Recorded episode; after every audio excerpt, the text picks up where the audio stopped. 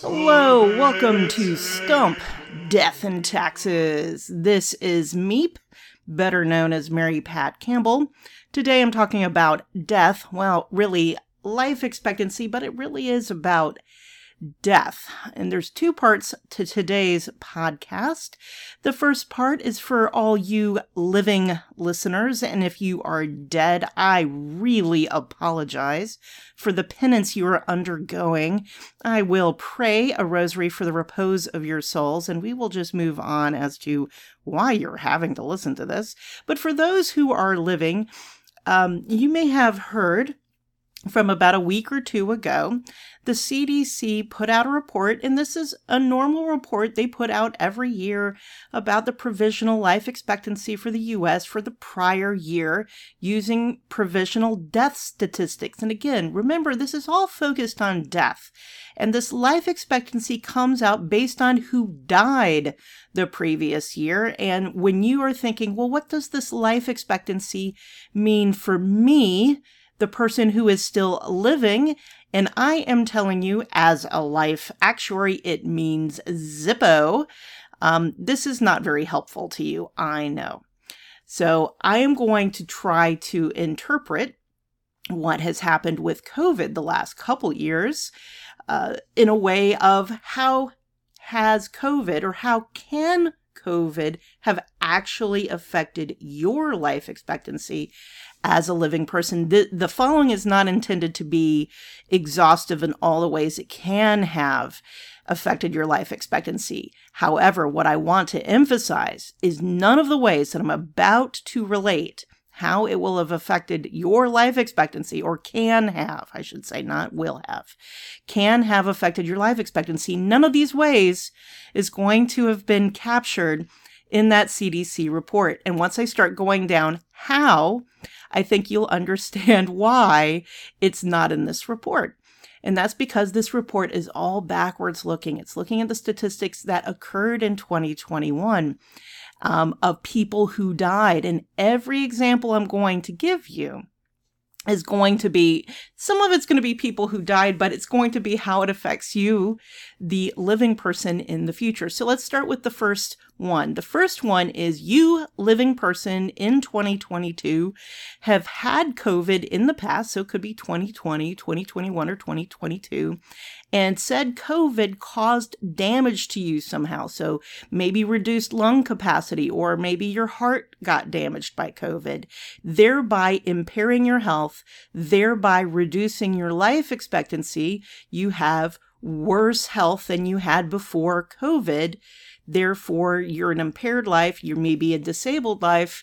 Um, I'm sorry, I'm using technical terms. Okay, this is not intended to be offensive. This is just using uh, technical terms that we use in mortality tables. That um, if I was to underwrite, say, a life insurance policy, or maybe even um, like an impaired life annuity, though we generally don't underwrite annuities and that would be a shorter life expectancy. And that would be a very, very direct way COVID would have reduced your life expectancy as an individual.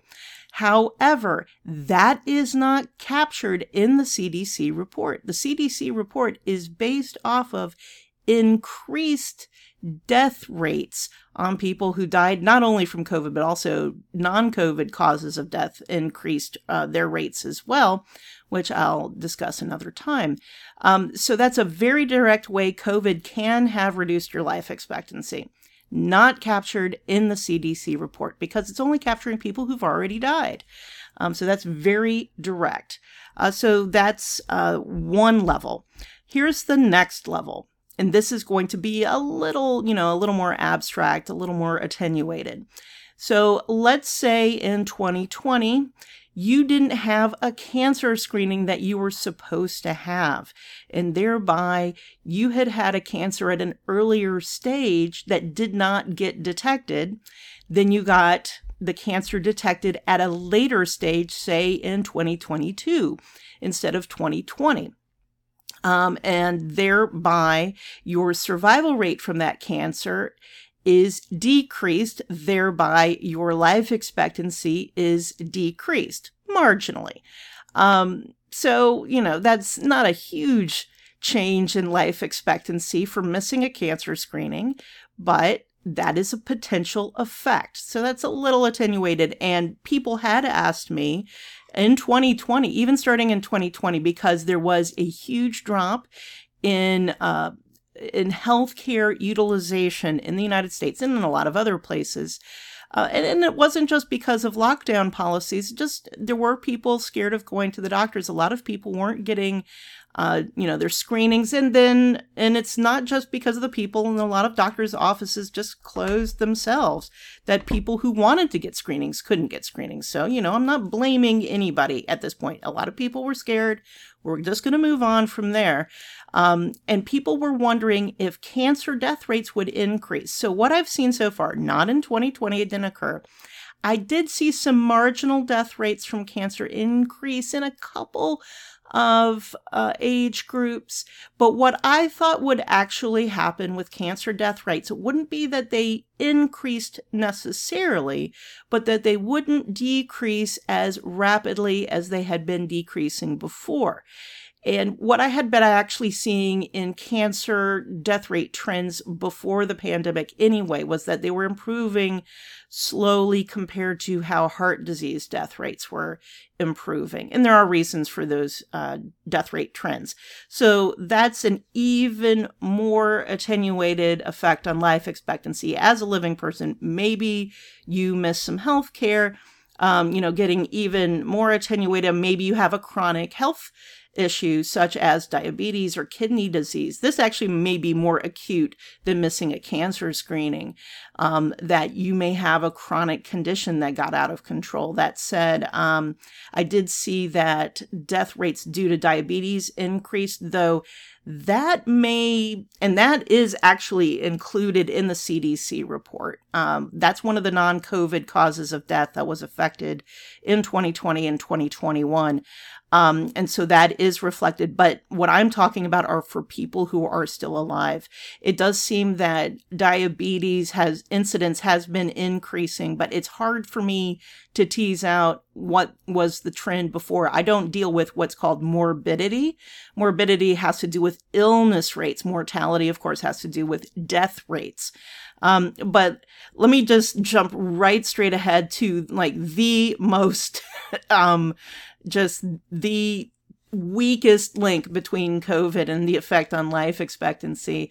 Um, and and I'm just jumping way over a whole bunch of other cause effect chains, and that is, of course, fertility rates dropped during uh, the pandemic but quite a lot. So a bunch of babies that may have been born if the pandemic hadn't occurred didn't get born. And thereby the doctor who may have cured cancer didn't get born.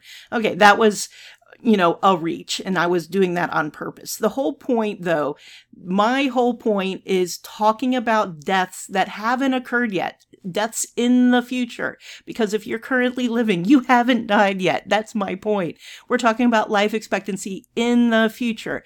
Obviously, the CDC and me as a life actuary, we don't know what your quote true life expectancy is. We won't know until everybody currently living are now dead. Um, and then we'll look back and we'll see the statistics when we talk about life expectancy of those people who are still living, we have to use a set of assumptions. Actuaries have, we have what are called, you know, projection tables where we project what we think the mortality trends are going to be in the future. And we have different ways of projecting mortality. We can project it by cause of death. We can project it by cohort. So cohort means everybody who was born in a certain year. Um, we can project it by calendar year if we want. There are different structures of projection scales.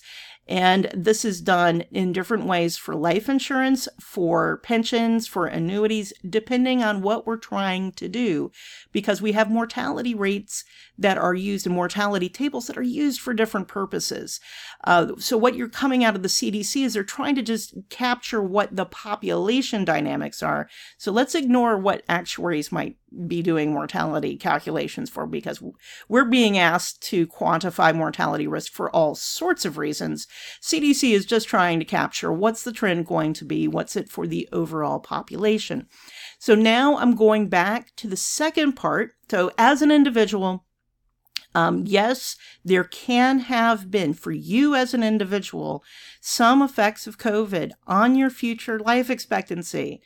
But that CDC report, that CDC report that said life expectancy dropped an additional almost one year from 2020 again, uh, that tells you nothing about what that means for you in the future. You can't go by anything. I'm looking at a table here of numbers.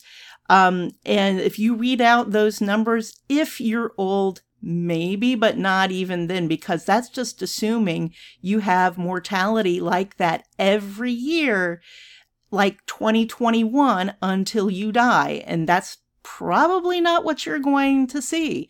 In 2022, we've already not seen it like that. It's possible that we can have a COVID Omicron wave that's similarly fatal like we did last year, but we haven't seen the start of that yet. So you know, this is don't try to do any retirement planning based off of that report. Um, this is not appropriate, and that's not why the CDC puts out that report. They've been putting out reports like this every year. So, you know, just keep that in mind. So that's for all the regular people living. The second part is a message from me to the CDC, not that they're listening. This is my message. Could you please stop using life expectancy? Um, this is such a misleading metric.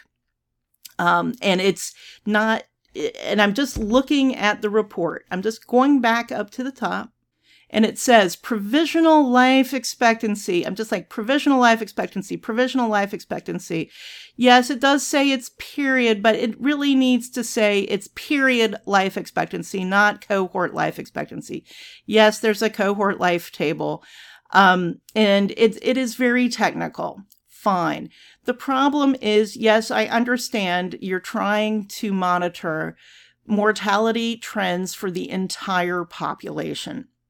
Okay, and you're trying to collapse uh, the dimension across multiple ages and in in some cases race and ethnicity and sex you know aggregate it and just collapse the age dimension for the mortality into a single metric. Let me tell you, life expectancy is inappropriate, and you can say, oh, well, I want to project it from a particular age. I could say, why? But age adjusted death rates can be done from any age you want. Just use your weights from the restricted ages that you're looking at. Just use age adjusted death rates if you want to collapse to a single number to capture mortality rates. You know that works. People don't understand life expectancy. They think they do because they see the unit years and they like, oh, I understand years. They see the term life expectancy and they think, oh, I can associate that with, say, retirement planning. And then they get really confused, especially when you have a large mortality event like COVID.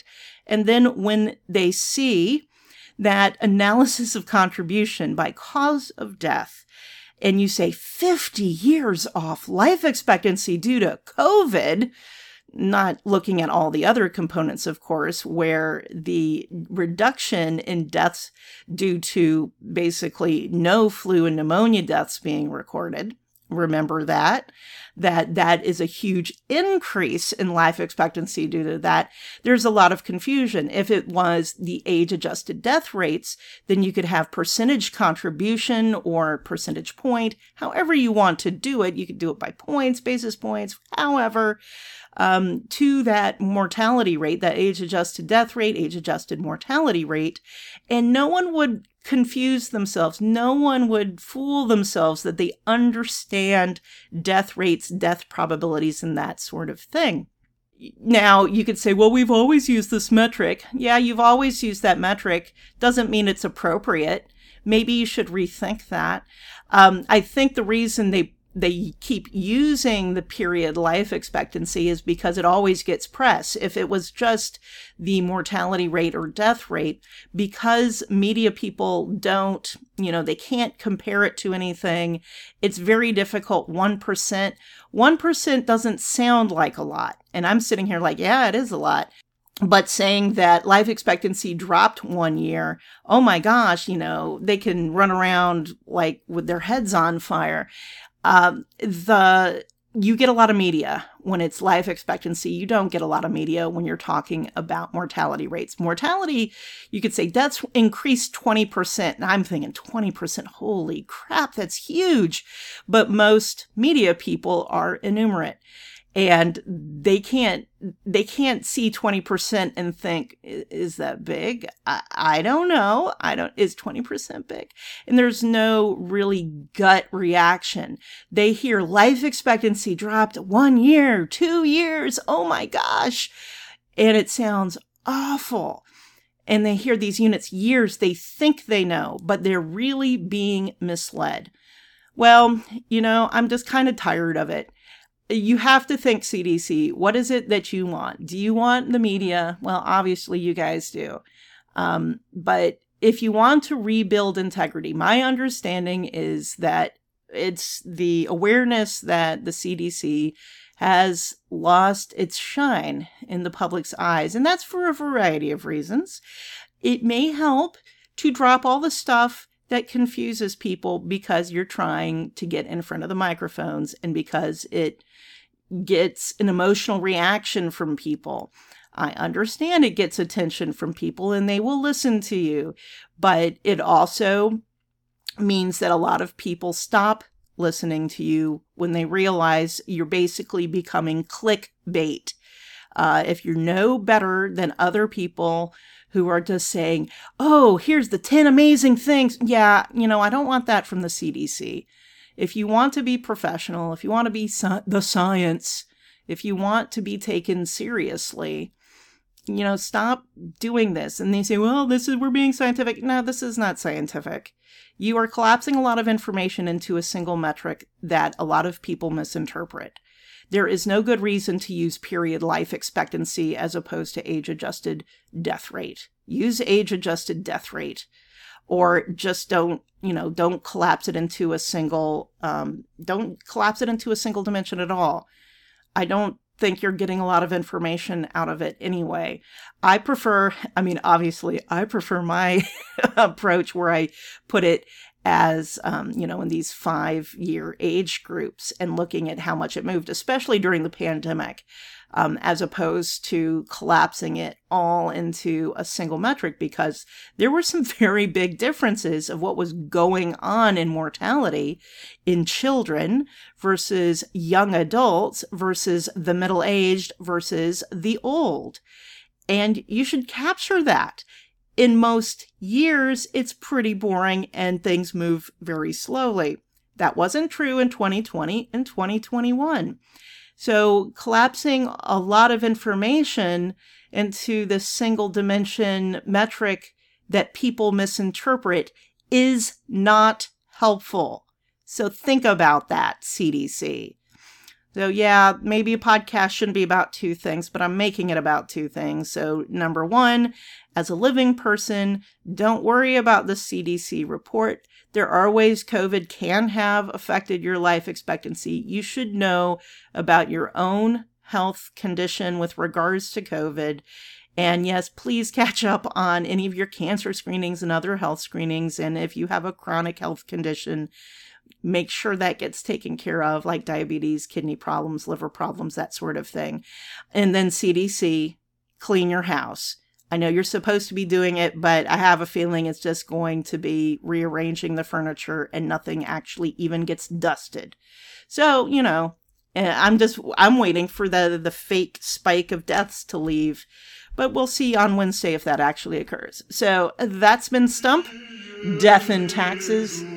Maybe next week I'll go back to taxes. I like to mix it up. Bye.